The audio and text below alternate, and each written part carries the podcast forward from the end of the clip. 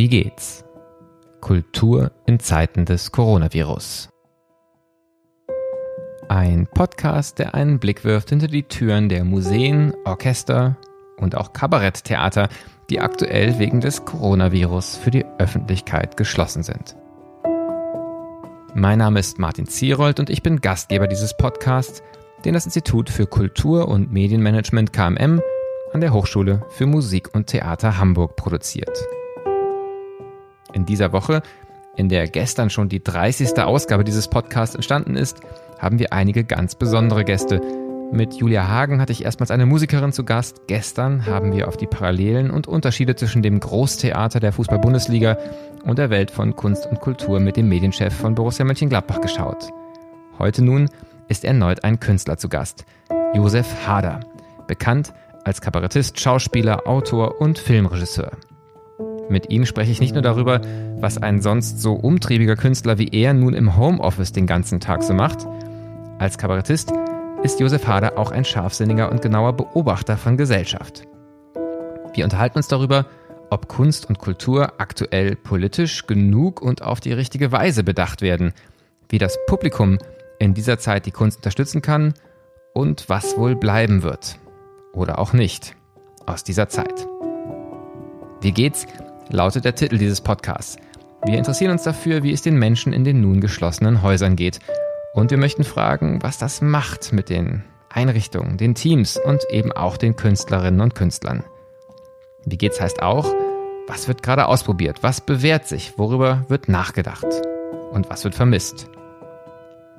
Meinen heutigen Gast, Josef Hader, habe ich Ende der 90er Jahre erstmals im kleinen Saal des Rex Theaters in Wuppertal gesehen – mit seinem Soloprogramm Privat schien er damals das, was Kabarett bedeutet, ganz neu zu definieren, ja neu zu erfinden.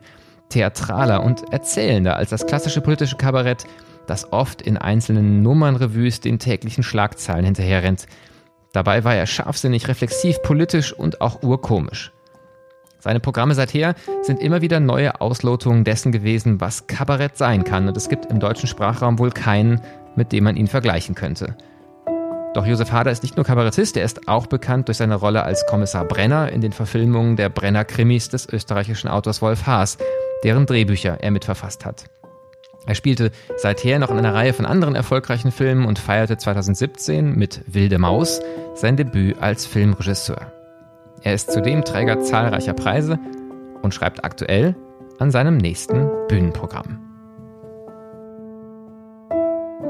Ich bin verbunden per Skype in Wien mit Josef Hader und freue mich sehr, dass Sie sich die Zeit für das Gespräch nehmen. Sie sind Kabarettist, Schauspieler, ähm, auch pointierter Beobachter von Gesellschaft und es gibt ganz viele Themen, über die ich gerne sprechen möchte. Die erste Frage in diesem Podcast ist aber immer kurz und bündig. Wie geht's? Ach, mir geht's ganz gut. Ich äh, pendel eigentlich immer zwischen Wien und Graz, weil meine Frau in Graz lebt und wir haben äh, in beiden Städten äh, Leute, für die wir einkaufen und sind deswegen drei Tage da und vier Tage dort und haben dadurch nicht so äh, diesen Eindruck, wir wären eingesperrt äh, in unseren vier Räumen, weil wir zwischen zwei Städten wechseln.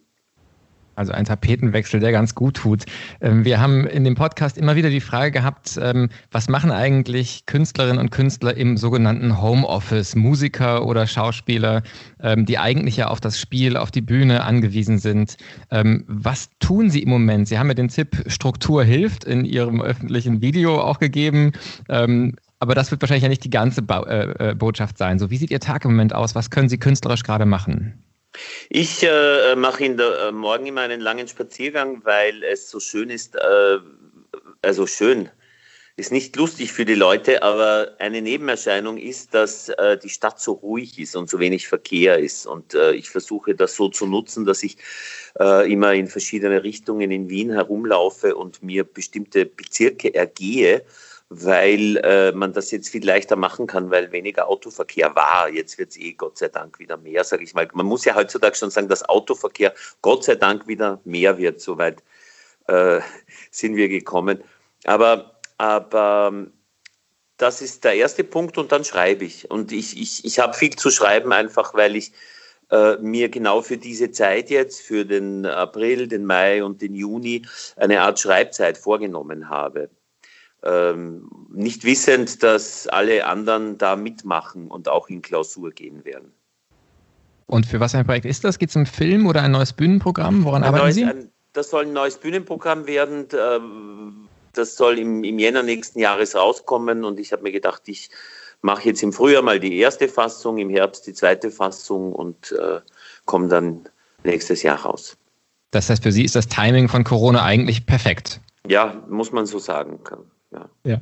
Sie machen ja trotzdem auch ähm, parallel digitale Aktivitäten. Ich habe es gerade genannt. Es gibt so eine Art von äh, äh, ungefähr wöchentlichem Video, das Sie auf Ihrer Website äh, bekannt geben und haben aber nicht nur jetzt aktuelle Videos gemacht, sondern alle Programme ähm, in einen Livestream online gestellt und auch wöchentlich wechselnde Filme von Ihnen. Ähm, das ist ja fast wie so ein eigener TV-Sender, den Sie da aufgebaut haben. Wie kam es zu der Idee und ähm, was leistet das für Sie? Ähm, und was leistet das fürs Publikum? Bekommen Sie da Resonanz drauf? Ja, die Idee war eigentlich eben genau das, äh, was, was, was könnten wir machen äh, an, an Positiven äh, in dieser blöden Zeit. Und da ist uns das eingefallen, wir haben ja viele Programme und äh, wir haben da mit den Filmfirmen geredet, ob die uns für eine Woche immer die Rechte kostenlos zur Verfügung äh, äh, stellen. Und wir hatten sowas schon länger geplant äh, und haben das dann einfach äh, jetzt vorgezogen und gemacht als, als, als, äh, ja, als kleinen Service für die Leute, die jetzt da äh, herumsitzen in ihren Wohnungen.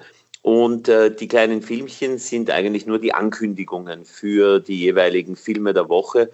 Und die haben sich jetzt zu so einem kleinen Nebenprodukt entwickelt, dass ich, dass ich so, habe ich noch nie gemacht, so kleine Nummern mache. Ich werde auch bald wieder aufhören damit. Ich glaube, wenn, wenn dann halbwegs man wieder weggehen kann, zumindest äh, in, in, in, in Lokalitäten, wenn es wieder möglich ist, dass man den Abend vielleicht mit engsten Freunden verbringt. Wir hoffen alle, dass das ja irgendwann im Laufe des Mai bis Ende Mai mal irgendwann möglich ist. Dann äh, werde ich diese Aktion mit den, mit den äh, kleinen Filmchen, die ich selber mache, wieder aufhören, einfach weil ich mehr Zeit dann zum Schreiben haben möchte.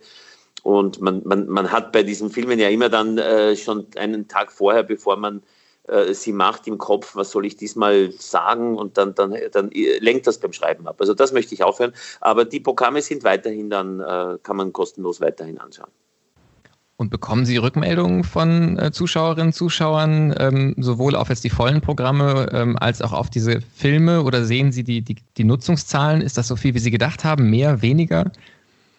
Ich habe mir nichts gedacht, wie es sein wird. Es ist einfach ähm, so, dass die, die, die, Resonanz ist meistens gut. Äh, es gibt immer, also das ist natürlich auch, wenn man vermehrt im, im Internet aktiv ist, dann äh, gibt es immer wieder auch Widerspruch. Das, äh, das merkt man auch. Also da gibt es dann Leute, die sagen, äh, warum ich so kurze Nummern mache, ob ich jetzt banal geworden bin und so weiter. Also es, es gibt immer alle möglichen Resonanzen aber die, die große Mehrheit ist positiv. Ein anderes großes Thema, ähm, das ja jetzt auch einfach insgesamt für Künstler und Künstlern ähm, vor allen Dingen in den ersten Tagen, als so die Häuser schließen mussten, als alles abgesagt worden ist, diskutiert worden ist, ist die ökonomische Situation. Ähm, jetzt hat man bei jemandem, der so vielfältig unterwegs ist wie Sie, mit Bühnenprogrammen, mit Schauspiel, äh, als Autor ähm, und einfach auch ein Star äh, in dem Bereich ist, immer den Eindruck, da kann es so schlimm nicht sein. Ähm, bei Fußballern ist es so, dass die Bundesliga-Profis zum Teil auf Gehalt verzichten und zugleich hört man ja andererseits genauso, dass es ähm, eben doch auch ein völliges Wegbrechen ähm, aller Aktivitäten ist. Ich weiß gar nicht, wie viel Sie über Ihre Situation sagen möchten, aber was hören Sie von Kolleginnen und Kollegen und wie nehmen Sie auch die öffentliche Diskussion wahr? Mein Eindruck ist ein bisschen, nach so einem ersten, einer ersten Welle von Unterstützungsbereitschaft ist es ein bisschen stiller geworden um die Förderung von Künstlerinnen.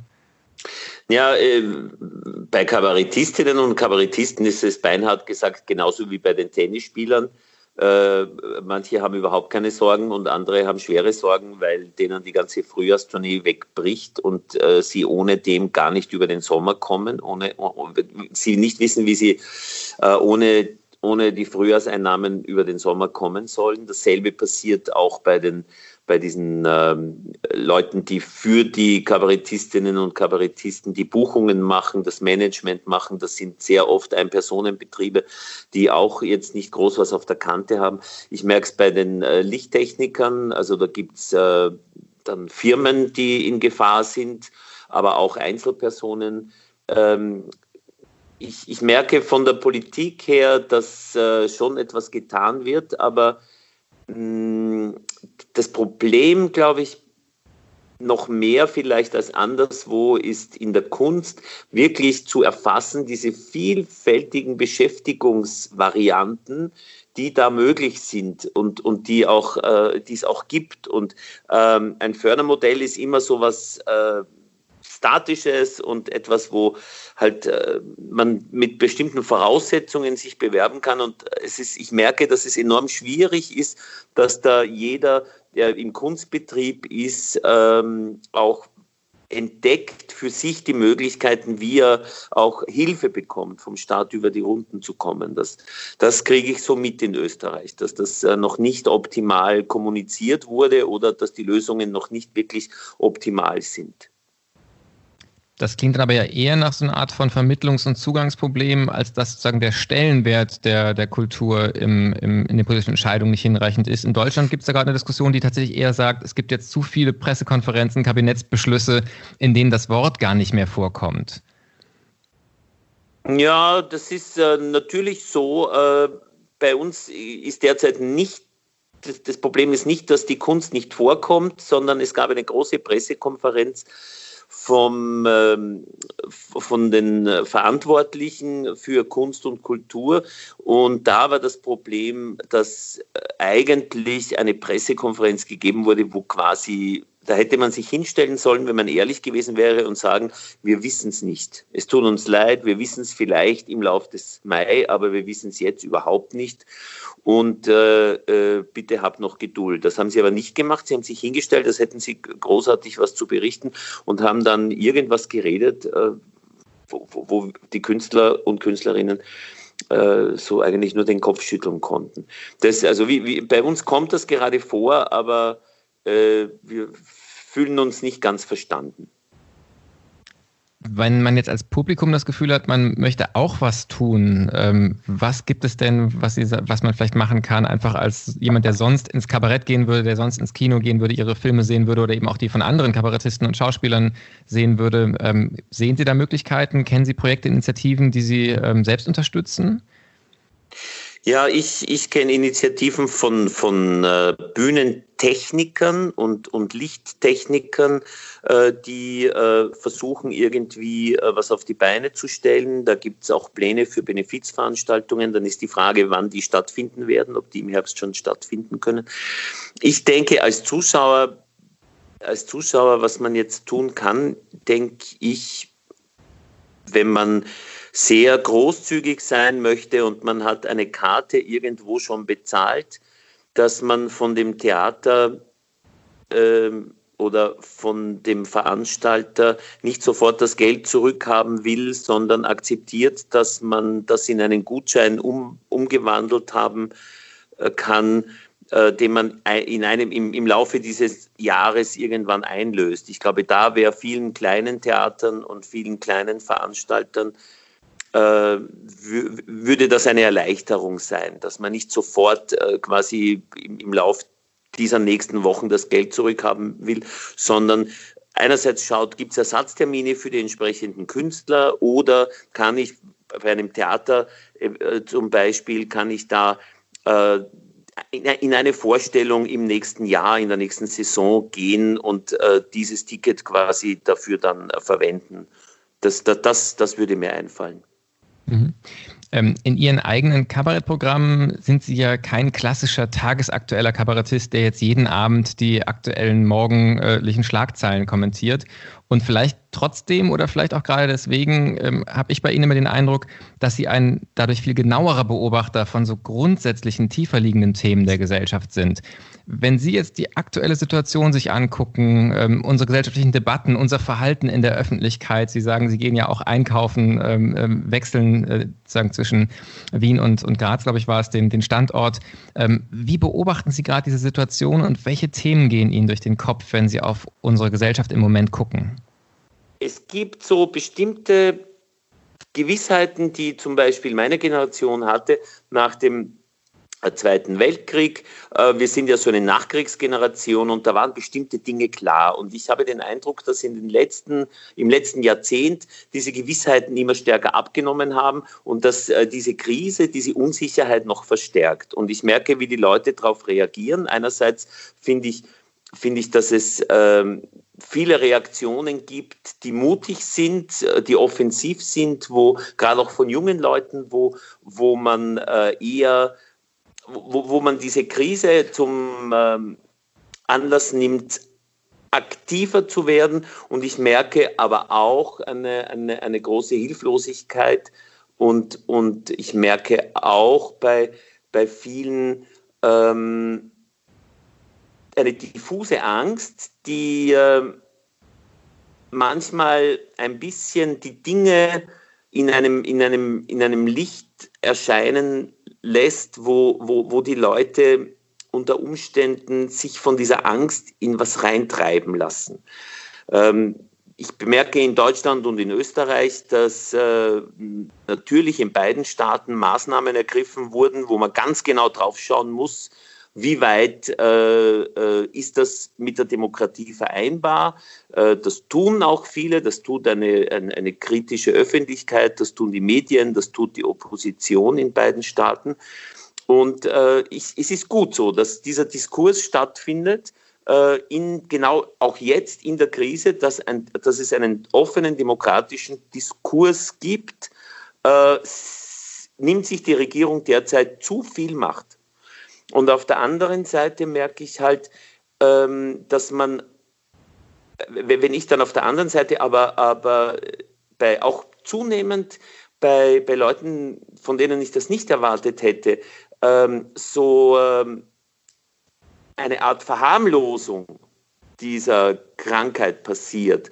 Und äh, ich dann oft gar nicht weiß, ist das jetzt schon eine Verschwörungstheorie oder ist es einfach, ist es einfach ein Reflex, eh ein demokratischer Reflex, der, der äh, gerechtfertigt ist. Ich bin selber manchmal unsicher, wenn, wenn, wenn ich äh, so im Internet, ich bekomme ja auch immer wieder Mails, wo, wo mir gesagt wird, äh, sozusagen das Virus ist äh, ähm, viel harmloser als äh, die Regierungen die sich äh, quasi die Macht da herausnehmen.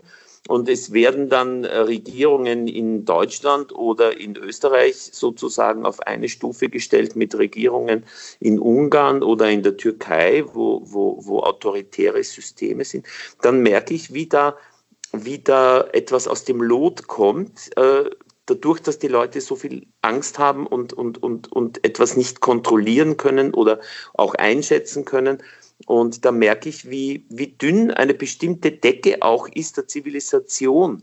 Also wenn, wenn jetzt lang und breit diskutiert wird, wie viele Leute am Virus sterben und wie viele Leute an den Folgeerkrankungen sterben und das Virus sozusagen nicht das Entscheidende ist, ähm, dann wird mir ein bisschen Angst, weil wir ja dadurch eigentlich die Wertigkeit von Leben zur Diskussion stellen. Da gibt es also ein gesundes Leben, das keine Vorerkrankungen hat und das ist dann scheinbar ein bisschen mehr wert als ein krankes Leben, das schon Vorerkrankungen hat.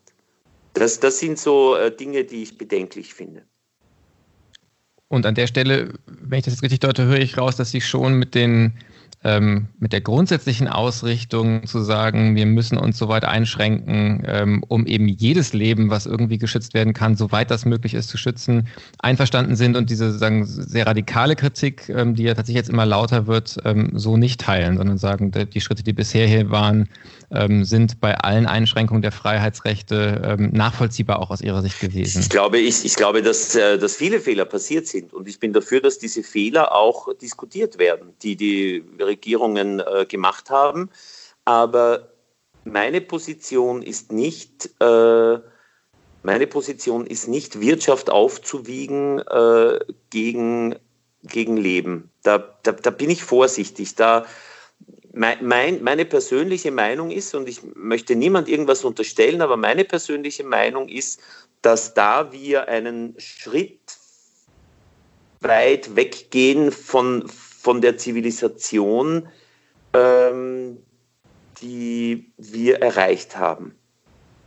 Und das ist vielleicht auch so ein ganz spannender Moment, der sich wirklich jetzt gerade entscheidet, weil es gab ja am Anfang eine große Bereitschaft, tatsächlich ganz breit, ähm, eigentlich zum ersten Mal gefühlt seit Jahrzehnten, so ein Primat der Wirtschaft äh, zur Seite zu stellen und zu sagen, es gibt gerade etwas, was wichtiger ist als der Aufrechterhaltung des Wirtschaftslebens. Ähm, und auf einmal war der medizinische Bereich und eben die Politik, die sehr stark ja auch auf einmal wieder auf Wissenschaft hörte, mehr als vorher, ähm, jedenfalls so, so ein Eindruck, ähm, dann doch wieder in einer Machtposition, die sie lange gefühlt gar nicht hatte. Ähm, und jetzt, wie Sie es beschreiben, ist eigentlich so eine Tendenz, dass eben die anderen Felder und ganz stark das Wirtschaftsfeld wieder seine, seine Stimme erhebt und eben auch sagt, wir müssen jetzt aber die Maschinen wieder, äh, wieder anwerfen.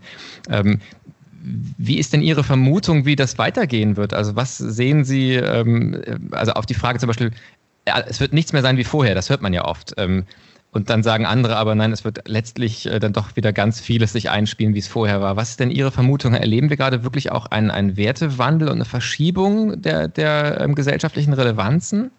Das wäre schön. Also wenn, wenn, wenn das das Endergebnis wäre, wenn wir jetzt diskutieren, ähm, dass äh, quasi durch, äh, durch das wirtschaftliche Herunterfahren ähm, Menschenleben genauso gefährdet werden wie durch den Virus, wenn wir da dann äh, noch einen Schritt tiefer gehen und sagen, wie weit kostet denn unser Wirtschaftssystem gerade dann, wenn es toll funktioniert, Menschenleben?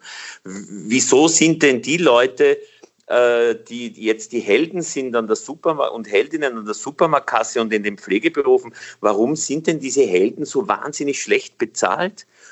Normalerweise und jetzt immer noch. Warum diskutiert man jetzt, ob man denen mal so ein kleines Trinkgeld zusteckt und danach sollen sie wieder äh, weiter so arbeiten? Also wie weit, wenn wir bereit wären, im Zuge dieser Diskussion äh, den Wahnsinn unseres bestehenden Wirtschaftssystems zu diskutieren, wo man mit einem Maus, mit einem Klick, äh, mit der Maus am Computer Millionen verdienen kann, wenn man zockt, ja? Und wenn man aber Kranke pflegt, äh, eigentlich unterbezahlt ist und äh, äh, wenn das, wenn diese Krise dazu führen würde, diesen Wahnsinn zu diskutieren, dann hätten wir was gelernt. Der Konjunktiv zeigt aber, Sie sind da eher skeptisch, dass das passieren wird.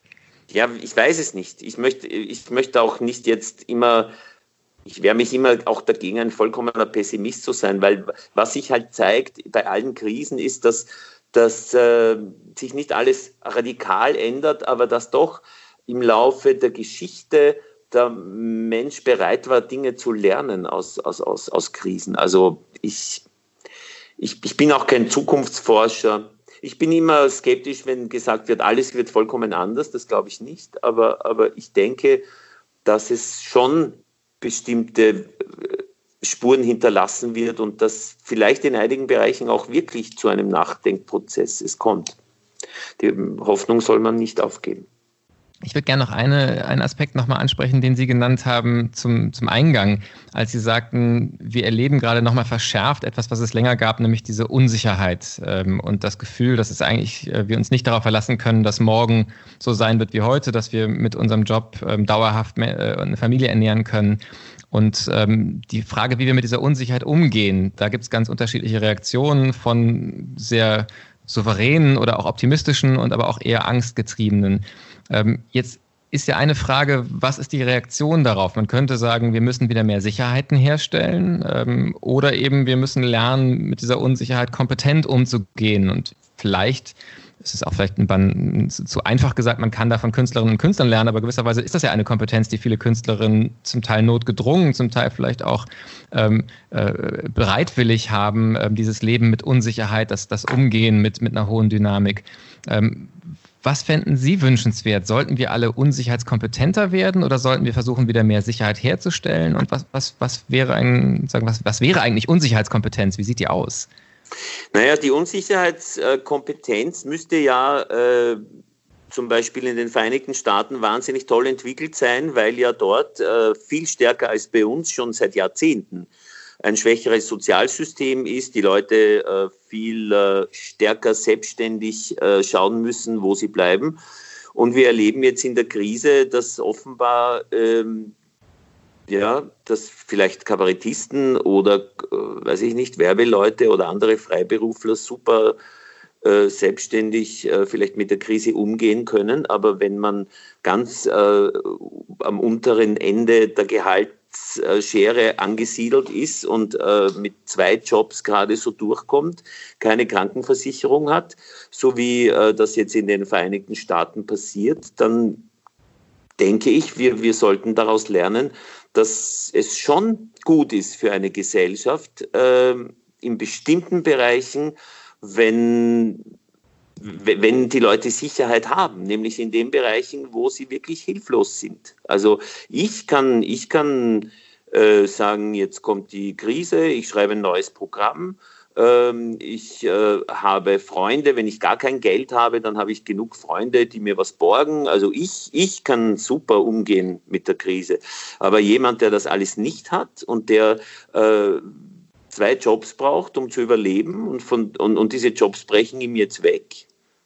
Also ich glaube, ich glaube, dass äh, wir, wir können das als Luxusproblem diskutieren, die, die neue Selbstständigkeit, aber die, die Probleme der Gesellschaft, da müssen wir eigentlich, glaube ich, uns als Vorbild sehen für andere Länder, weil wir schon sehen, dass eben in Deutschland und Österreich meiner Meinung nach die sozialen Systeme zu Recht äh, so entwickelt sind, wie sie entwickelt sind und, und äh, wir dadurch viele Dinge vermeiden, wie sie woanders äh, passieren als Folgeerscheinung.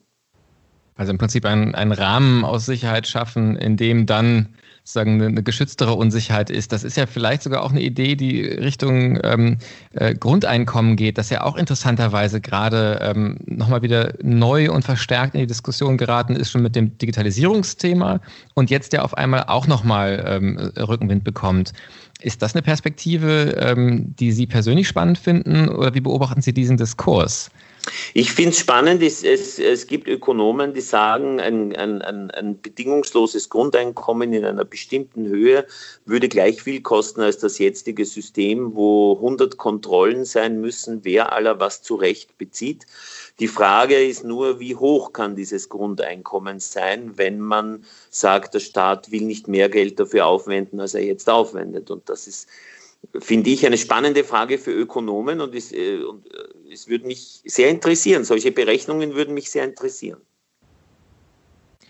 Wenn wir ähm, mal so ein bisschen noch in die Zukunft schauen, ähm, auf eine Zeit, wahrscheinlich ja gar nicht nach dem Coronavirus, sondern mit dem Coronavirus, aber ähm, in der Kontakt wieder möglich ist, ähm, worauf freuen Sie sich am meisten? Was vermissen Sie aktuell am meisten? Ja, eigentlich ist es schon das, das, das, äh, das Sein im öffentlichen Raum, worunter ich auch Cafés und, und, und Lokale und Kinos äh, und Theater verstehe, also so das Miteinander irgendwas erleben. Ich komme eigentlich, ich betreibe eine Kunst, wo, man, wo, wo Leute zusammenkommen, um miteinander etwas zu erleben. Das ist im Kabarett so, das ist im Theater und im Kino so. Und das ist dann schöner, auf irgendeine Art und Weise schöner, als wenn man das zu Hause allein erlebt. Sonst würden die Leute ja nicht hingehen und mehr Geld zahlen, weil zu Hause wäre das billiger. Und ich denke, das äh, ist das, was mir am meisten fehlt jetzt. Das fehlt mir gerade. Äh, ich merke dieses Fehlen nicht so stark, weil ich eben gerade wirklich in einer Nachdenkphase bin und, und, und mir jeden Tag ein, ein schöne, äh, so, so, ich kann mir jeden Tag ein, ein, ein, ein, Pensum auferlegen, das ich schreiben möchte, so wie ein, ein richtiger Dichter, der auch einfach schreiben geht, das kann ich schon machen, aber ich merke, dass ich auch während dieses Schreibens immer langsamer werde, weil mir doch äh, irgendwas fehlt. Und was mir fehlt, ist ganz klar die Interaktion mit anderen Menschen. Glauben Sie, dass man dem Programm, wenn das dann im Januar kommt, anmerken wird, dass es unter diesen Bedingungen geschrieben ist auf irgendeine Art? Und wäre das, wenn es so wäre, was, was Gutes oder was Schlechtes aus Ihrer Sicht? Das kann man nicht sagen, ob es gut oder schlecht ist. Ich glaube nur auf alle Fälle, dass man, äh, dass man das dem Programm anmerken wird. Ich, ich muss jetzt aber auch nicht das, was ich bisher geschrieben habe, wegschmeißen, weil äh, die Grundannahme des Programms ist eben, dass die Zeiten undurchschaubarer werden. Und ich habe ich hab als erstes, bevor ich überhaupt zu schreiben begonnen habe, habe ich im letzten Jahr äh, begonnen, wieder diese, diese Anfänge äh, zu lesen, wie, wie Satire begonnen hat. So im deutschsprachigen Raum habe ich etwa den Simplicissimus gelesen von Grimmelshausen und, und den, als Urvater der Satire eben Jonathan Swift äh, äh mit, mit, mit seinen Schriften. Äh, das war eine wilde Zeit, also der Dreißigjährige Krieg und, und, und Frühbarock, da, da ist es sozial hin und her gegangen, aber auch eben äh, mit, mit neuen Ideen, äh, mit Aufruhr, mit der Idee schon von Revolutionen. Äh, es war eine sehr wilde und bewegte Zeit und ich habe mir gedacht, das erinnert mich so an jetzt, äh, schon vor dem Virus. Und äh, deswegen habe ich schon jetzt nichts weghauen müssen direkt von dem, was ich bisher überlegt habe. Wenn Sie gerade schreiben, dann passt die letzte Frage, die ich immer stelle in diesem Podcast, vielleicht auch ganz gut. Die lautet nämlich, wo finden Sie denn gerade Inspiration? Und gibt es auch was, was Sie vielleicht als Tipp weitergeben mögen oder können? Naja, ich äh, bin kein Serientyp. Also ich schaue eigentlich keine, keine Filmserien so gerne, weil ich mag immer dieses Kinoformat 90 Minuten und da eine Geschichte so dicht erzählt wie möglich. Und äh, das mache ich jetzt. Ich schaue einfach viele Filme und äh, habe äh, auch äh, so äh, Bücher angefangen. Allerdings die Bücher, die ich jetzt lese, sind vor allem dafür, um äh, mir die Gedankenwelt meines Programms ein bisschen näher zu bringen. Aber wenn ich nicht die Bücher lesen müsste, die ich jetzt gerade für die Arbeit lese, dann würde ich wahrscheinlich irgendeinen großen Roman des 19. Jahrhunderts anfangen, weil das sind das waren immer die Sachen, wo ich völlig hineingekippt bin. Und vielleicht äh, tut es einem gut, wenn man so stundenweise irgendwo in eine andere Welt flüchten kann. Also ich würde persönlich ins 19. Jahrhundert flüchten. Was ist da vielleicht so ein Lieblingsbuch oder auch ein Lieblingsfilm? Lieblingsbuch wäre äh, Flaubert, äh, also ähm, äh, Education sentimentale, die, die, die Lehrjahre der Gefühle und äh, Madame Bovary und äh, Film, ach, Film, da gibt es so viel. Da gibt es so viel. Was habe ich jetzt? Ich habe einfach, äh, ich habe keine, keine thematischen Filme angeschaut. Ich habe einfach so nachgesehen, was es so an, an Dingen gibt, die man wieder anschauen kann und die so, ähm, zu tun haben, auch mit, mit, mit, mit Fantasie und mit Wahnsinn. Und äh, habe dann von Brasil, von Terry Gilliam bis zu äh, mein Freund Harvey mit dem Stewart alles angeschaut, wo Menschen äh, äh, Kopfkino haben, also wo Menschen äh, in, in ihren eigenen Kopf fahren, um, um, um dorthin, äh, in ihren eigenen Kopf reisen. Da wäre Being John Malkovich vielleicht der dritte, den man nennen kann. Also dann doch irgendwo auch ganz passend für eine Zeit, in der der Gang vor die Haustür ähm, sich gefährlicher anfühlt als der Gang ins eigene Kopfkino. Ja. Josef Hader, vielen herzlichen Dank, dass Sie sich die Zeit genommen haben für dieses Gespräch. Es war sehr spannend, sehr anregend. Ähm, eine Idee, vielleicht eine vermessene Idee ähm, dieses Podcasts ist immer wieder auch ähm, eventuell in ein paar Monaten nochmal so eine Art Revisited-Gespräch zu führen, zu mhm. gucken, was ist passiert. Wenn Sie dazu Lust und Zeit hätten, freue ich mich sehr. Für ja. heute auf jeden Fall erstmal ganz herzlichen Dank und alles Gute. Sehr gerne, Dankeschön. Das war es für die heutige Folge des Podcasts Wie geht's? Kultur in Zeiten des Coronavirus. Wer mehr von Josef Hader will, der kann alle seine Soloprogramme auf seinem Hader Webplayer kostenlos sehen. Der Link findet sich auf unserer Website www.wiegehts-kultur.de. Wir gehen mit dieser Episode in eine kleine Wochenendpause und melden uns wieder am Montag mit einem Gespräch mit Volker Heller, dem Leiter der Zentral- und Landesbibliothek Berlin, die 2019 zur Bibliothek des Jahres in Deutschland gewählt worden ist, mit ihren Häusern normalerweise täglich etwa 30.000 Besucher hat, die aber jetzt noch bis mindestens Anfang Mai geschlossen ist. Ich freue mich auf die kommenden Gespräche. Bis bald. Passen Sie gut auf sich auf.